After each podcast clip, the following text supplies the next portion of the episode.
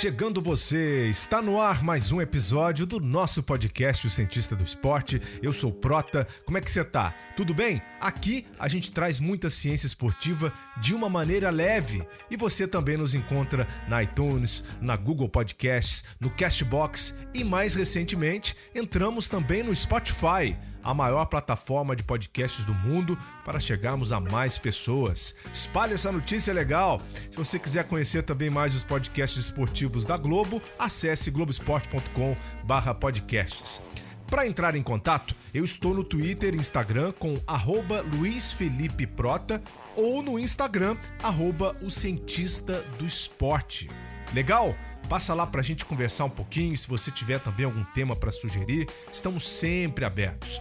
Desde já, agradeço ao professor Wagner Prado, que leciona e faz a sua pesquisa na Califórnia, por ter me ajudado a chegar até um de nossos cientistas convidados aqui de hoje para esse episódio. Valeu demais! Vamos ao que interessa!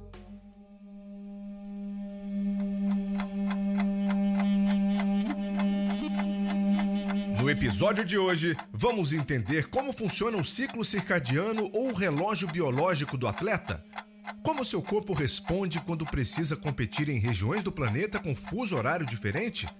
A Olimpíada de Tóquio, assim como foi a de Pequim, exigirá bastante dos atletas, com diferença de fuso de 12 horas. Mas antes dos Jogos, temos um mês de julho com quatro eventos do UFC, a maior organização de MMA do mundo, realizados em Abu Dhabi sete horas à frente do Brasil, eventos de noite aqui e manhã por lá. Quais as estratégias para se amenizar qualquer impacto na performance? De que maneira o lutador ou lutadora podem sofrer as consequências?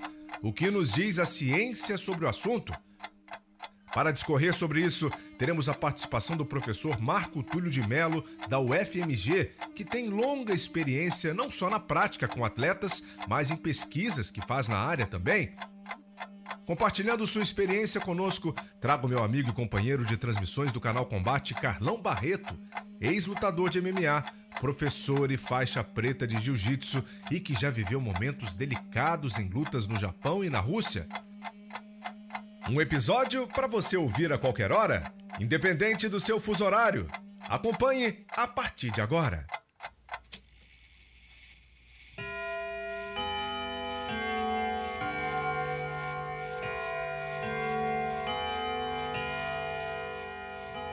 Eu estou na linha com o professor Marco Túlio de Melo, da UFMG, quem tenho a honra de receber aqui no nosso espaço. Vai falar um pouquinho para a gente, vai ensinar a gente né, sobre ciclo circadiano, relógio biológico. Seja muito bem-vindo ao Cientista do Esporte. Como vai você, professor? Tudo bem? Ô Felipe, primeiro é uma honra, um prazer estar aqui falando com vocês, batendo um papo. Muito obrigado pelo convite.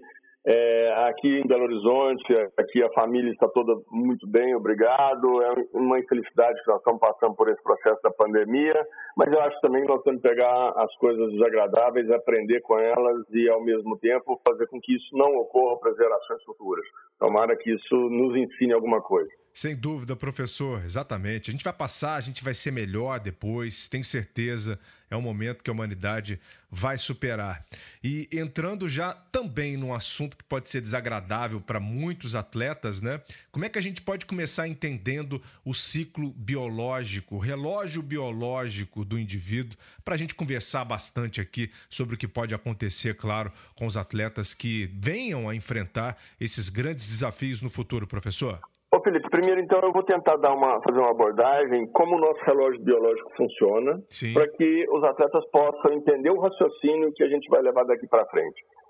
É, o nosso organismo, ao longo de, de todo o processo evolutivo da espécie humana, entendeu que o momento da claridade do Sol é o momento que nós temos que ficar acordados. E ele entendeu que o momento da escuridão é o momento que nós temos que dormir. No entanto, ah, é, depois que o Edson, que não é o Pelé do futebol, mas o Edson inventou, Thomas Edison inventou a, a luz elétrica, né, a lâmpada elétrica, uhum. é, o nosso relógio biológico ficou meio desorganizado, né? Porque deu seis horas da tarde, a gente liga a luz na elétrica e essa luz informa para o nosso relógio biológico que o sol continuou. Então, o nosso relógio biológico ainda não está adaptado a essa questão da luz elétrica, isso perturba muito ainda o nosso, a nossa organização temporal. Né? Associada, isso é o que a gente chama de ciclo claro e ciclo escuro, ou seja, o claro é para que eu fique acordado, o escuro é para que eu fique dormindo. E quando eu tenho o ciclo claro, meu organismo faz com que todos os hormônios, toda a minha parte de neurotransmissão, toda a minha parte de atenção, concentração esteja apta para aquilo, para que eu fique acordado. Perfeito. E quando a, noite chega, né, o, o, ele inverte. Ele fala: olha, agora a noite está chegando, então nós vamos diminuir aqui é, todos os hormônios, toda a parte de neurotransmissão para que você fique acordado e vamos aumentar agora a produção de melatonina, vamos aumentar né, todos os hormônios relacionados ao, ao dormir, ao descansar, ao processo anabolizante e organizar sua temperatura do corpo, ou seja, durante o dia a temperatura do cérebro fica alta, enquanto no período da noite a temperatura do cérebro cai. E esse, é, essa informação para o cérebro, ela vai através do nosso sistema visual, através dos nossos olhos. É através do nosso sistema visual que ele informa um núcleozinho que nós temos no cérebro, que é o núcleo supraquiasmático, que é o grande relógio biológico que nós temos, uhum. e ele faz toda essa adequação, ele é o nosso maestro.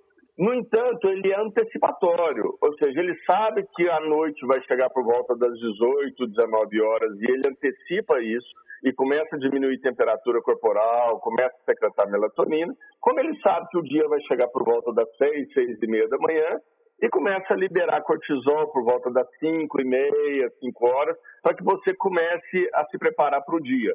Então, esse relógio biológico, ele é antecipatório, ele faz com que as coisas aconteçam antecipadamente e ele sabe o nosso dia, o tempo do nosso dia e o tempo da nossa noite.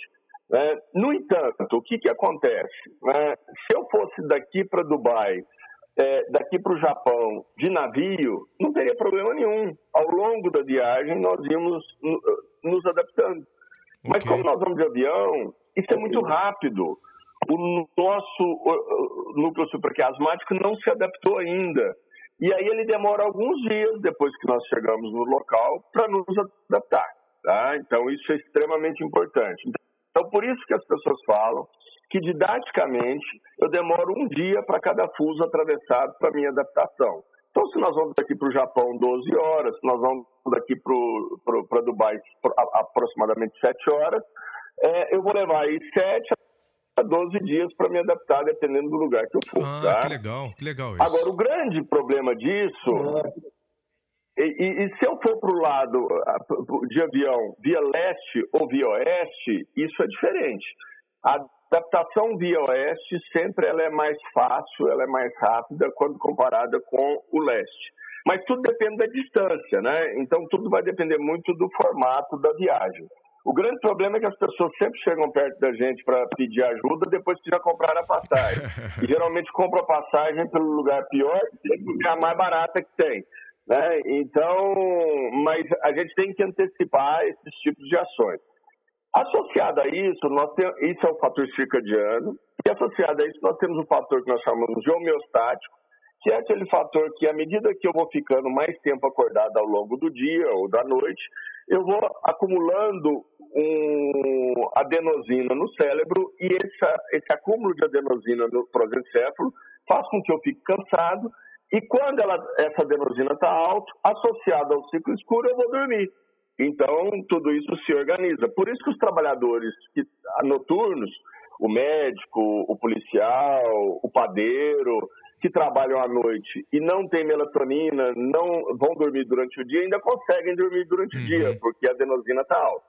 Né? Então, existem esses dois fatores que fazem com que a gente possa dormir né, e nos auxiliem nesse processo de adaptação. Então, isso é extremamente importante. Muito legal. O que, que a, acontece nesse processo todo, principalmente agora voltado para atleta, é o seguinte, é que se eu pensar que eu vou chegar lá em Dubai, que eu vou chegar no Japão, que eu vou chegar num fuso horário diferente, com X dias de antecedência, e dessa forma, no dia da luta, eu estou bem, pensando em efeitos do jet lag, efeitos da adaptação, ou seja, todo mundo vai dormir, eu não estou com sono, todo mundo está com fome, eu não estou com fome, todo mundo quer fazer alguma atividade agora, eu estou cansado, eu vou me adaptar, isso sem problema nenhum. Mas qual é o problema para o atleta? É que existem alguns estudos mostrando que se eu ficar é, sete dias dormindo menos tempo do que eu deveria, eu tenho uma redução da quantidade de testosterona secretada. Ah, eu diminuí por volta de 10 a 14 a 15% de testosterona.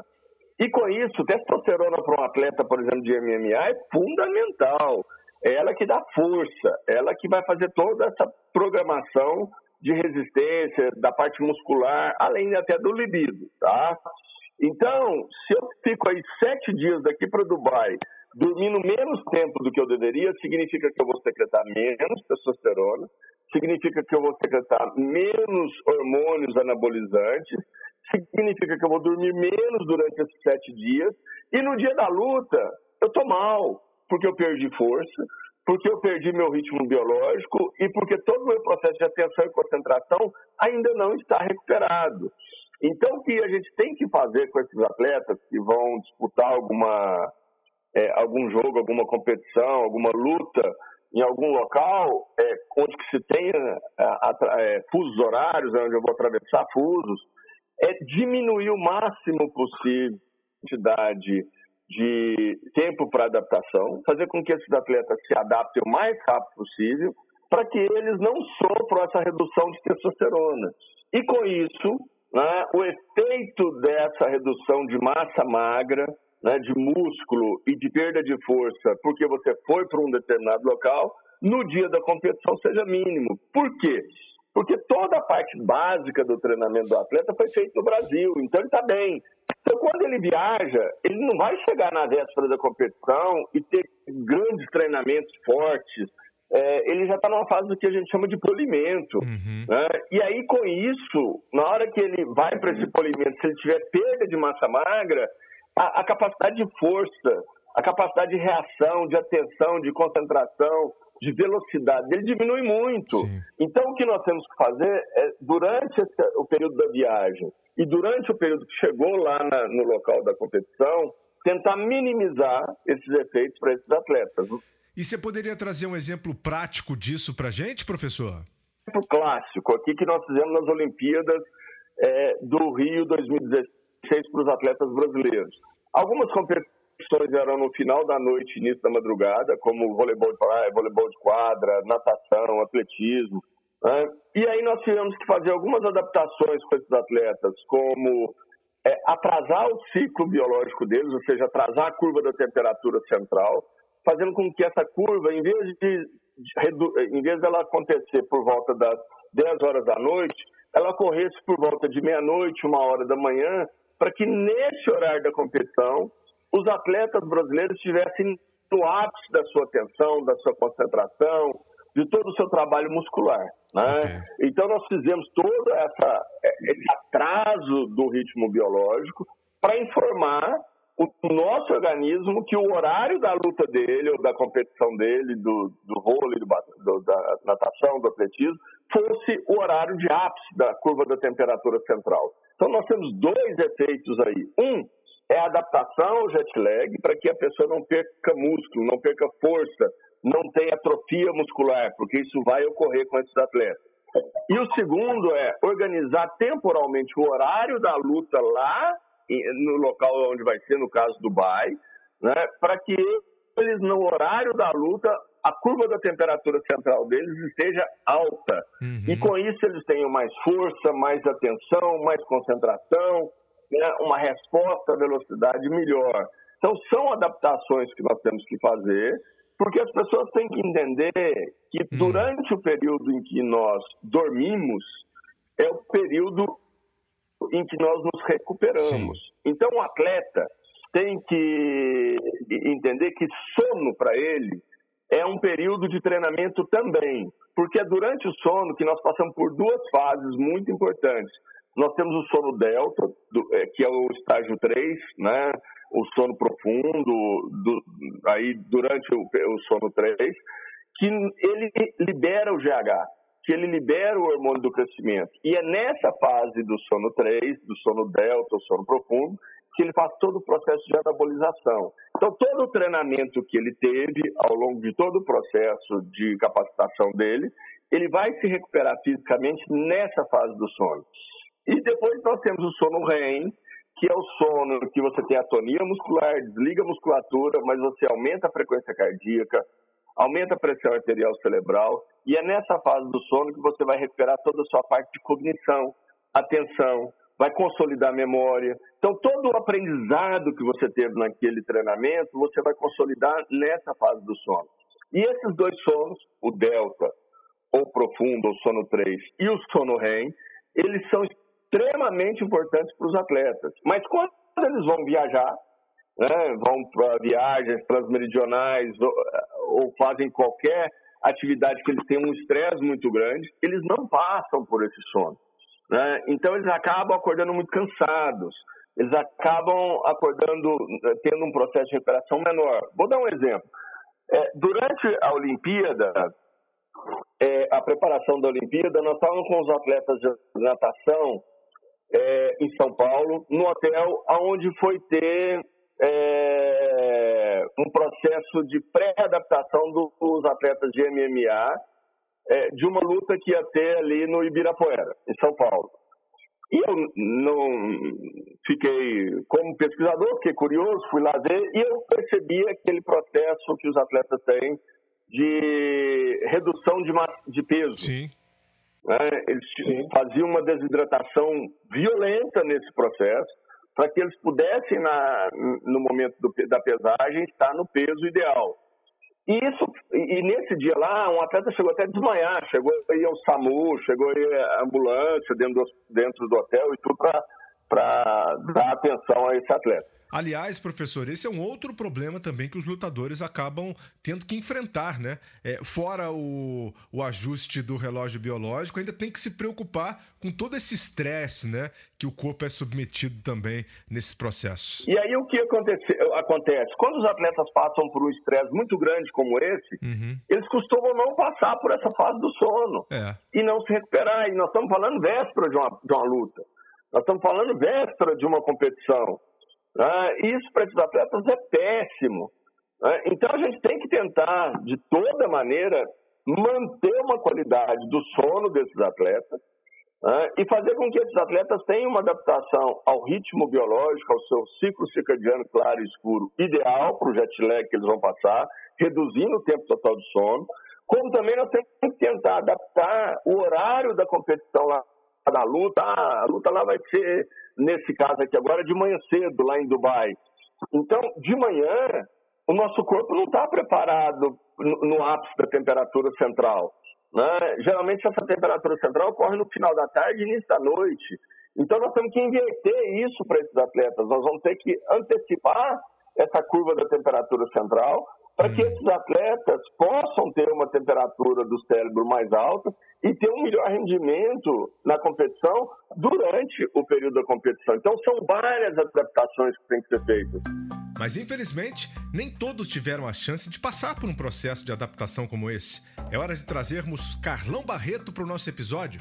Ele é ex-lutador de Vale Tudo, ou MMA, como é chamado hoje.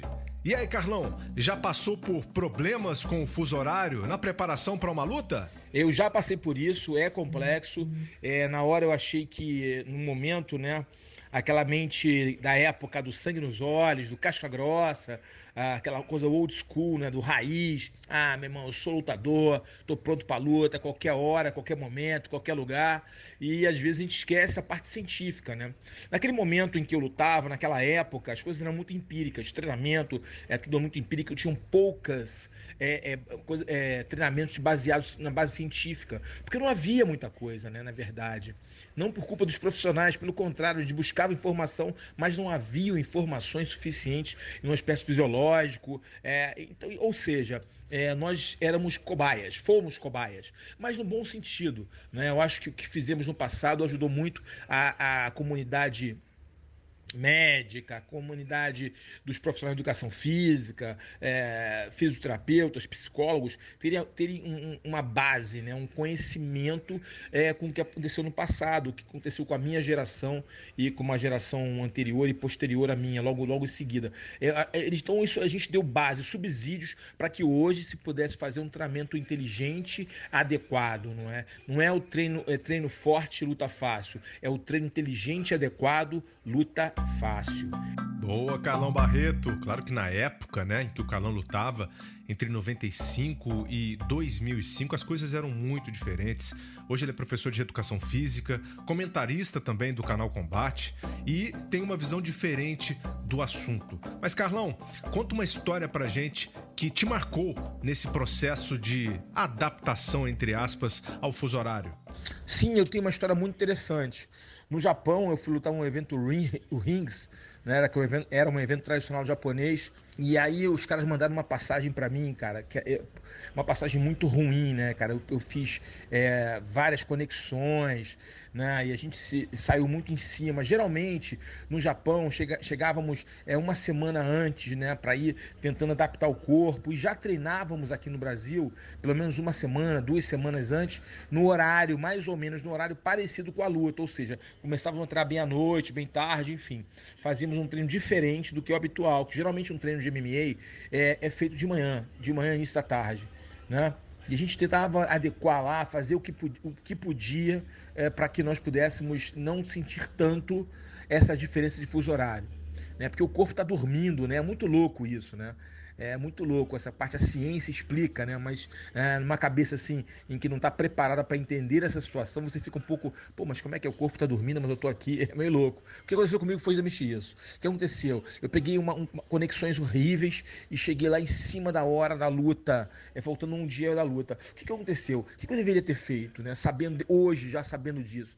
Só descansado, me alimentado descansado. Não, eu fui treinar. Nossa, foi a pior coisa que eu fiz na minha vida. Eu fui treinar. Então, quando eu cheguei na hora da luta, eu não conseguia nem aquecer, não suava. O meu corpo estava dormindo. Minha mente estava ali na luta, mas meu corpo não. Por quê? Porque estava é, completamente desconectado. Eu estava completamente. É, é, meu corpo não estava alinhado, né? A minha parte é, física com a minha parte é, fisiológica, é, biológica, não estava alinhada, entendeu? Então eu não entendia que era aquilo. É, o fuso horário me pegou. É, então foi um adversário adicional que eu tive na luta. É, eu perdi o confronto porque não consegui performar, não consegui mostrar aquilo que eu sabia, eu queria fazer. Eu via as posições na minha frente e não tinha velocidade e a força para executá-la. Voltei para o Brasil frustrado. E aí eu fui procurar um médico, fui procurar uns médicos para que eles pudessem me para entender, cara, o que aconteceu comigo? Eu estava bem treinado, eu tinha tudo para vencer essa luta. Meu oponente não é um cara tecnicamente tão diferente de mim, eu, eu tinha mais qualidades técnicas do que ele, aliás é, é, pensando bem, fazer uma equiparação de nível técnico, de performances anteriores.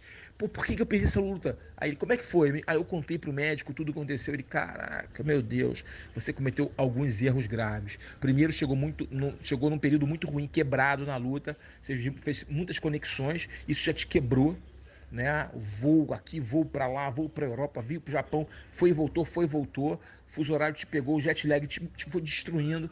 E aí você não podia ter treinado ao chegar lá, e você treinou. Pronto. Ali foi feita a lambança. Mas é a vida te ensina, né? É o ditado: você nunca perde sempre aprende. Quando você aprende, você acaba ganhando. Tá aí a lição do Calão Barreto. Imagino que não deve ter sido fácil mesmo. Muito obrigado aqui pelos seus depoimentos. E para esse mês de julho, o UFC tá levando os atletas com uma semana de antecedência para Abu Dhabi. Resta saber agora o quanto cada atleta procurou se preparar ainda mais para essa guerra contra o fuso. E essas preparações a gente conhece um pouquinho melhor agora com o professor Marco Túlio de Mello. E quais seriam as estratégias, né, que uh, esses atletas precisariam utilizar para fazer com que esse atleta chegue melhor, para que ele se adapte melhor à situação de fuso horário, para que ele tenha realmente um sono de mais qualidade, para que ele não perca performance, professor?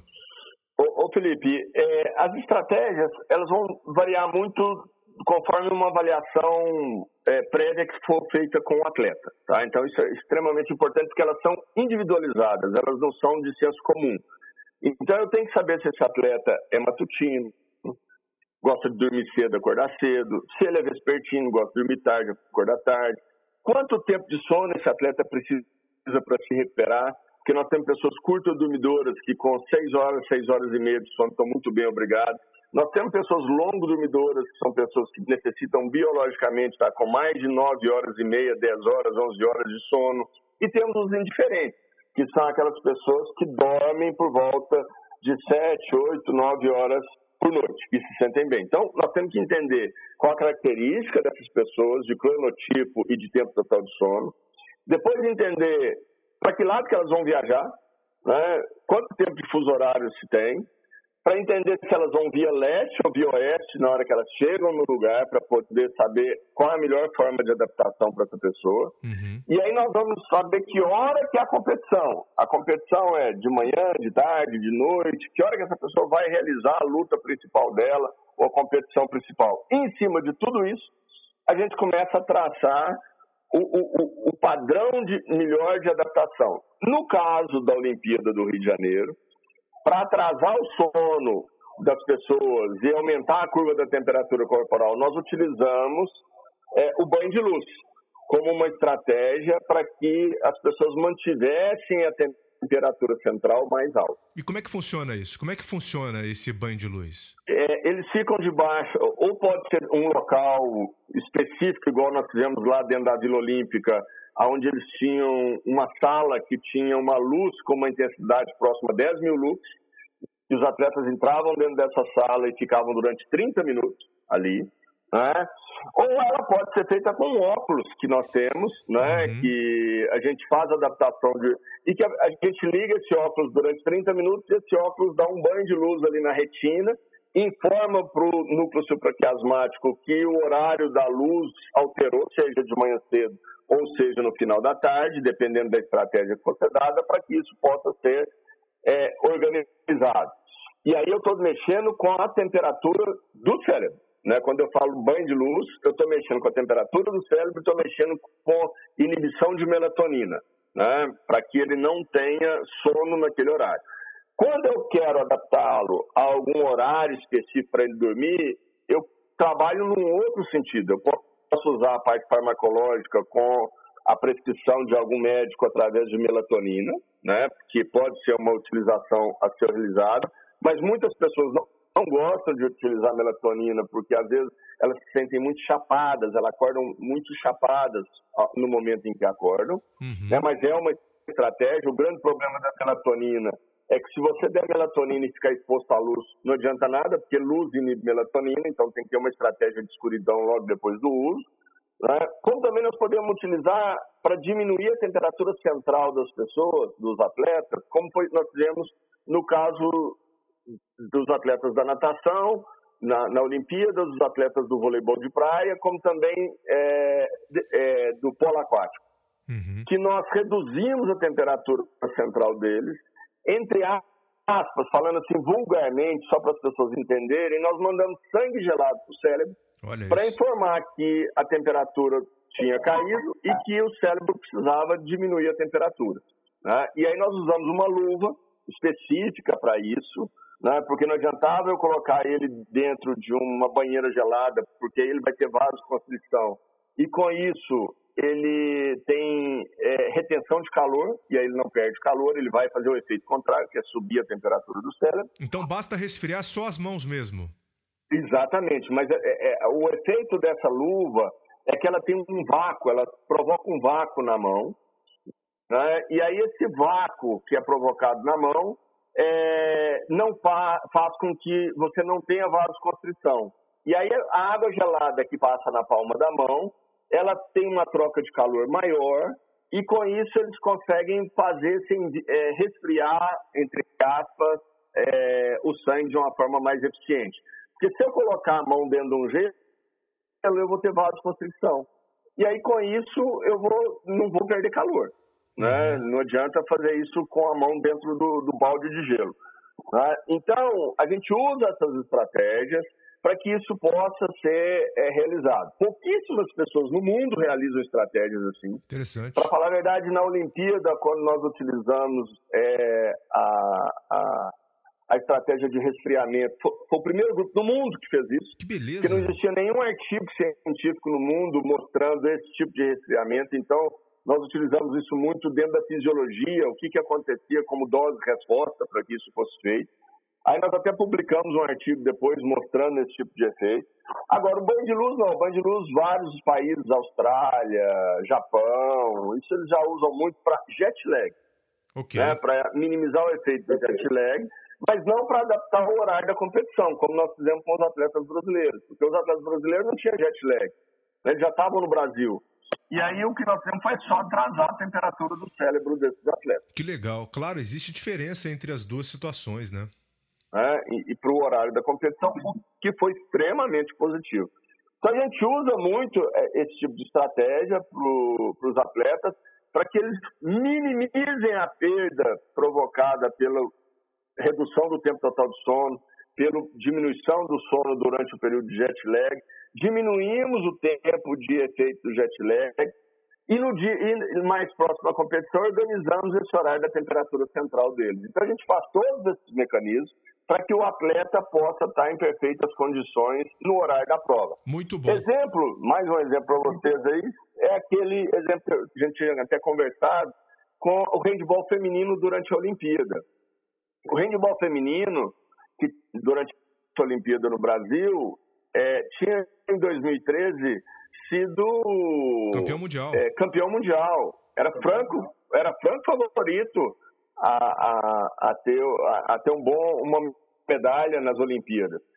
E aí o que nós fizemos com as meninas? Para elas entrarem na quadra nove e meia da manhã, que era o que elas tinham que entrar, elas tinham que acordar cinco e meia da manhã, que elas tinham que deixar a roupa na lavanderia, ir tomar café, ir para o refeitório, pegar um ônibus, depois voltar do, ônibus, do refeitório com o ônibus, trocar de roupa, descer é, para a parte de baixo do, do, do prédio, pegar um outro ônibus para a rodoviária, da rodoviária pegar um ônibus para a competição.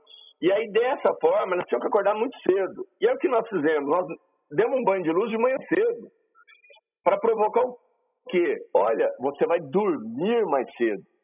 Eu estava dando um banho de luz de manhã, eu estava informando o organismo que elas tinham que dormir mais cedo e cinco e meia da manhã elas estariam aptas para acordar. Né? Então, hum. a gente utilizou estratégias né, de antecipação do sono dos atletas com um período de antecedência, para que elas acostumassem a esse horário de acordar às 5 e meia da manhã, como também utilizamos é, a luz de manhã cedo, meio como um efeito placebo para, olha, isso aqui vai te dar uma energia muito grande, o sol já chegou, você já está aí, o dia já está aí. Né? Então, nós utilizamos várias estratégias com esses atletas, seja para dormir mais cedo, acordar mais cedo, ou dormir mais tarde, acordar mais tarde, para que eles pudessem né, estar bem, como também utilizar óculos escuros, né, em determinados momentos, seja para facilitar o sono, né, para que eles pudessem dormir, e momentos que eles não deveriam utilizar óculos escuros, porque ele tem que informar para o organismo dele que o dia chegou, que o sol chegou. Né? Então, são diversas estratégias que têm que ser acopladas umas às outras né, para que esse atleta possa ter um bom rendimento. E com isso, é, as pessoas poderem ter um efeito positivo dessa adaptação, tanto ao jet lag quanto ao horário da competição, no local da competição que eles vão estar. Muito legal aqui é, a gente entrar nesse, nesse universo né, do dia trocado, do fuso horário diferente. Existe um período do dia em que o nosso corpo ele pode performar melhor, ou seja, que o atleta ele pode ter uma condição atlética uh, melhor mesmo para desempenhar a sua função? Sim, para provas de longa duração que consomem muita atividade aeróbia, como no caso do lutador, né, que vão várias, várias durante um período muito grande, sempre final da tarde e início da noite. Eles são melhores os horários, tá? É, porque a curva da temperatura central do nosso cérebro está mais alta. Ah, Para provas de explosão ou provas é, cognitivas, no período da manhã. Né? Então, quando eu vou falar um sprint, eu vou falar sobre um levantamento de peso, ou eu vou falar sobre o xadrez, sobre o tiro, o tiro aí eu estou falando de manhã cedo. Agora, quando eu falo de provas, é, competições que demoram um tempo maior, Aí eu estou falando final da tarde e início da noite. Por exemplo, Felipe, é, com exceção da maratona, que a maioria das provas de maratona é feita no período da manhã, é, você não. Raramente você vai lembrar de um recorde mundial de provas de meio fundo e fundo que foram obtidas no período da manhã. Geralmente essas provas e esses recordes, seja na natação, seja é, em provas de meio fundo, fundo, são feitas final da tarde e início da noite, porque a temperatura do nosso cérebro está mais alta. Né? Então, esses são momentos em que a gente tem uma condição melhor para o nosso organismo de ter um melhor desempenho aeróbio, um desempenho de força mantida durante um grande período. Né? Agora, se nós estamos falando de coisas rápidas ou de cognição, período da manhã. Muito bom. É, você fala em luz, claro que é, é fundamental né, para a gente conseguir regular esse, esse processo de diferenciação uh, entre hora de descanso, hora de atividade. Como é que o deficiente visual né, é, ele, ele se adapta a essas condições quando ele não tem né, é, essa condição de detectar realmente a, a, a, luz, ou seja, o período da noite, o período do dia, professor? Ô Felipe, essa pergunta é muito boa, porque a gente fez isso com o Comitê Paralímpico desde 1994, quando eles foram para Atlanta em 96, depois a gente repetiu isso em 90, em 2000 em Sydney, na Olimpíada de Sydney, fizemos isso para a China, fizemos isso para Londres, para Nova Zelândia, já fizemos várias adaptações para os atletas paralímpicos, né? Uhum. E quem sofre mais é o deficiente visual. E ele sofre porque não, ele não tem essa informação da luz. Né? Então, normalmente, com o deficiente visual, a tendência dele é atrasar um pouco o seu sono. Então, hoje ele dorme às 10, amanhã às 10 e 5, depois da manhã às 10 e 10, depois da manhã às 10 e 20, e tende a acordar mais tarde. Né? Então, se ele acordava às 7, vai acordar às 7 e 5, 7 e 10, 7 e 15. Então, o deficiente visual entra no que nós chamamos de arrastamento de fase. Ele cada dia quer dormir mais tarde e levantar mais tarde. E aí, o que a gente faz com esses deficientes visuais? A gente tem, mostra para eles que uma forma também de se adaptar é o horário do almoço, horário do jantar, horário das refeições, né? sempre ser muito rígido com isso. Então, o horário do treinamento ser aquele, o horário da refeição ser aquele sempre, ou seja, ter um horário social extremamente rígido para que ele possa sempre informar para o corpo dele o que horário que o corpo dele está passando.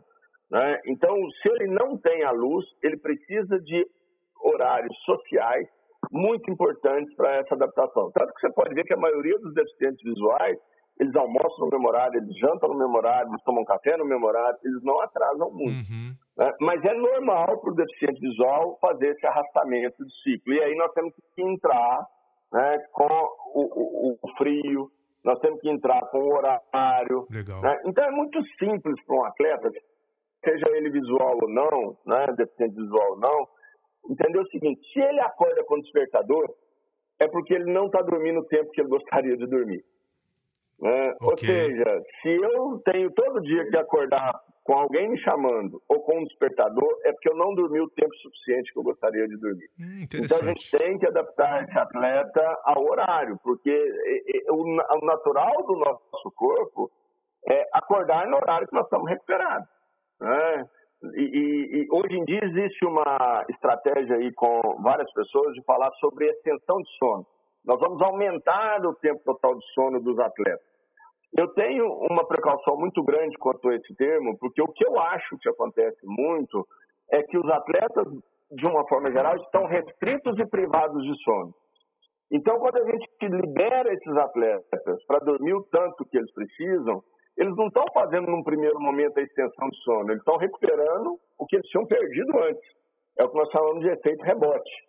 É, então, como a gente usa essa estratégia de extensão de sono muito na véspera, um mês, uma semana antes da competição, o que nós estamos fazendo é dando oportunidade para o atleta dormir o tempo que ele gosta. É, porque é, é, seria muito difícil o seu organismo, o organismo de um atleta, o meu organismo, dormir mais do que nós precisamos. Então, assim, nós passamos por um período aí de um mês, 15 dias, 20 dias, dormindo mais, mas muito mais para recuperar o que nós perdemos ao longo do tempo, né, do que para falar assim, agora eu estou melhorando porque eu estou dormindo mais do que eu precisava. Né? Então Entendi. nós temos atletas que são longos dormidores, que gostam de dormir muito, mas que no seu dia a dia não conseguem dormir o tempo que necessitam. Então eles acabam tendo a necessidade biológica nesse período de se adaptar e dormir mais. Muito bom. É, e entrando no assunto do UFC, né, a luta vai ser de manhã, a gente tem essas sete horas de diferença aí para Abu Dhabi. É, os lutadores eles teriam que chegar então ali no mínimo sete dias antes, né, contando com uh, essa tradução para o fuso, né, de sete horas, para conseguir chegar bem no dia da luta ou mais tempo ainda seria necessário de antecedência? Ô Felipe, eu recomendaria chegar um tempo maior. E eu explico você por quê. Porque no sétimo dia, quinto dia, sexto dia, é o dia que a temperatura do nosso corpo vai começar a mudar.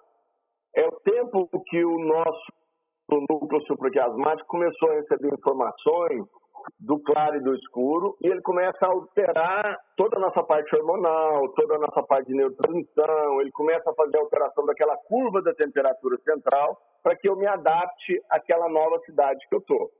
Então, se eu vou demorar 5, 6, 7 dias sem nenhuma intervenção, tá? Pensando que eu não fiz nenhuma uhum. intervenção, foi só o dia e a noite, né?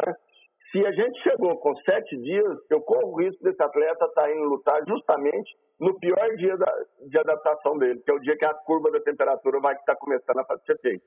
Nossa né? Então, eu recomendaria que ele chegasse com mais tempo de antecedência, se ele não fizer nenhuma intervenção antes de adaptação, que ele chegue aí com 10, com 15 dias, se o pulso é 7, para que ele possa tentar, no dia da luta, não estar tá passando por essa reorganização do nosso cérebro. E também é, que ele tente minimizar esse tempo de adaptação ao fuso horário para que ele possa não perder músculo, não perder força, não perder nada disso. Ou seja, ele tem que ter essa estratégia de adaptação ao fuso horário. Maravilha. Para a gente fechar aqui, professor, a nossa conversa de hoje, é, eu queria saber se os atletas mais jovens eles sentem menos os impactos do fuso horário e se aqueles que já estão próximos ali de se aposentarem, né? 36 anos, já ali por volta dos 40, vamos assim dizer, que são alguns casos mais raros, se eles sentem mais uh, essa condição. Ô Felipe, nós temos 15%, 15 da população aí que não sofrem com adaptação os horários. Eles vão para lado que for, para o leste, para o oeste, 12, 7, Olha e isso. eles não vão ter efeito nenhum. O cara chega lá, para... eu queria até ser assim, ele chega lá e dorme como se estivesse na casa dele. Nós estamos falando aí didaticamente também de próximo a 15% da população. Isso é genético, tá? essa adaptação é genética. É, agora, nós temos outros 85% da população que sofrem muito. Né? E não vai ser a idade que vai influenciar isso, não. Talvez até os mais idosos, seja até os que sofrem mais, porque eles já dormem menos de natureza. Né? Okay. E tendo isso, eles podem ter mais problema. Né? Mas os 85% da população vão sofrer muito né, com a adaptação ao jet lag. E outros 15% parece que nem saíram de casa. Né? Parece que estão em casa. Então, é, esses atletas que não sofrem com a adaptação do fuso horário, esses atletas são felizardos. Porque na, nessa alteração eles vão sofrer menos e aí a adaptação que precisa fazer só do horário da luta. Você não tem que fazer uma adaptação para adaptação ao local. Perfeito, professor. E temos que lembrar que a pandemia também, por si, né, ela já está tirando todo mundo do prumo. Atleta, não atleta, uh, muitos não conseguem seguir aí uma rotina de sono também convencional, né? Isso tem um peso também, professor? Isso, mas aí nós temos que ter uma, uma precaução, Felipe, que é o seguinte: tem muita gente agora durante a pandemia que está reclamando do seu sono. Ah, não estou dormindo direito, estou dormindo menos, estou com insônia. Na verdade, é assim: isso é o que nós chamamos de efeito secundário no sono, tá? Seria um distúrbio secundário, não um distúrbio primário. Ou seja, essa pessoa ficou ansiosa por causa da pandemia, ela ficou deprimida, ela teve um outro problema por causa da pandemia e essa ansiedade, essa depressão, esse transtorno do humor, seja o que foi que aconteceu com ela, atras... É, fez com que ela tivesse um efeito no sono que é a insônia. Né? Mas você não vai dar remédio para insônia para essa pessoa Porque o problema dela não é insônia, o problema dela é ansiedade, o problema dela é depressão, o problema dela é outra coisa. Né? Que aí nós temos que tratar o outro problema, que isso vai melhorar o sono dela. Como também nós podemos ter um outro fator. A pessoa ficou tão sem horário dentro de casa que ela começou a dormir mais durante o dia, né, depois do almoço, dando aquele cochilinho ali que é muito bom. Mas aí, em vez de um cochilo de 20, 40, 60 minutos que ela daria depois do almoço, ela passou a dormir duas, três, quatro horas depois do almoço. E aí ela está indo dormir mais tarde à noite. Então, ela está invertendo o ciclo dela. Né? Então, a gente tem que entender uhum. o que, uhum. que acontece com a pessoa para poder falar, ó, o caminho seu está errado. O caminho seu, você está dormindo muito de dia e não pode. Seu horário de dormir é à noite, porque o sono do dia não é igual ao sono da noite. De dia você tem luz, né? e você não está pronto para dormir de dia. O seu sono, você pode até acontecer, mas ele é pouco restaurador, tá? Como também a gente fala, ó, o seu problema é ansiedade, o seu problema é depressão, é transtorno de humor, é uma outra coisa que tem que ser tratado, porque senão você não vai dormir bem à noite. Então a gente tem que entender muito bem o que aconteceu na pandemia, quando a pessoa ficou em confinamento aí, para que ela pudesse fazer isso. E aí, com um outro detalhe que é importante, Felipe, nós acabamos de publicar um artigo é, fazendo um comentário sobre as Olimpíadas, é, o cancelamento das Olimpíadas do Japão, Olimpíada e Paralimpíada. E aí, o, o nosso, a nossa abordagem nesse artigo não foi sobre a transmissão da doença é, ou, ou, do vírus entre as pessoas que iam provocar um, uma aglomeração muito grande. Mas a nossa abordagem foi para o atleta, que é a seguinte: quando você faz exercício muito forte, né, acima de moderado, o seu sistema imunológico cai. Né? Ou seja, você Sim. tem uma queda no seu sistema imunológico quando você faz um treinamento mais pesado. Longitudinalmente, se eu treino todos os dias, longitudinal, assim, um mês, dois meses, três meses, o meu sistema imunológico melhora, tá? Ele melhora. Mas no dia que eu faço exercício, o meu sistema imunológico diminui. E ele diminui justamente nas vias aéreas superiores, através é, é, de uma queda da parte imunológica relacionada às vias aéreas superiores. Então, o que acontece com esse atleta? Se ele treinar pesado, durante a, é, a pandemia agora, o sistema imunológico dele pode abrir uma, um, um uma janela, né? Uma, que a gente chama de janela, de até 72 horas. Vai depender muito de caso para caso, de quem é quem, do tempo que treinou e o quanto que aquela pessoa tem de melhora no seu sistema imunológico. Isso é individual. E aí, se essa pessoa treinou forte, abriu essa janela imunológica, o que ocorre é o seguinte: se ele for na padaria, se ele for na, no supermercado, se ele for em qualquer atividade fora do local e do ambiente que ele está confinado, ele fica mais propenso a pegar o vírus.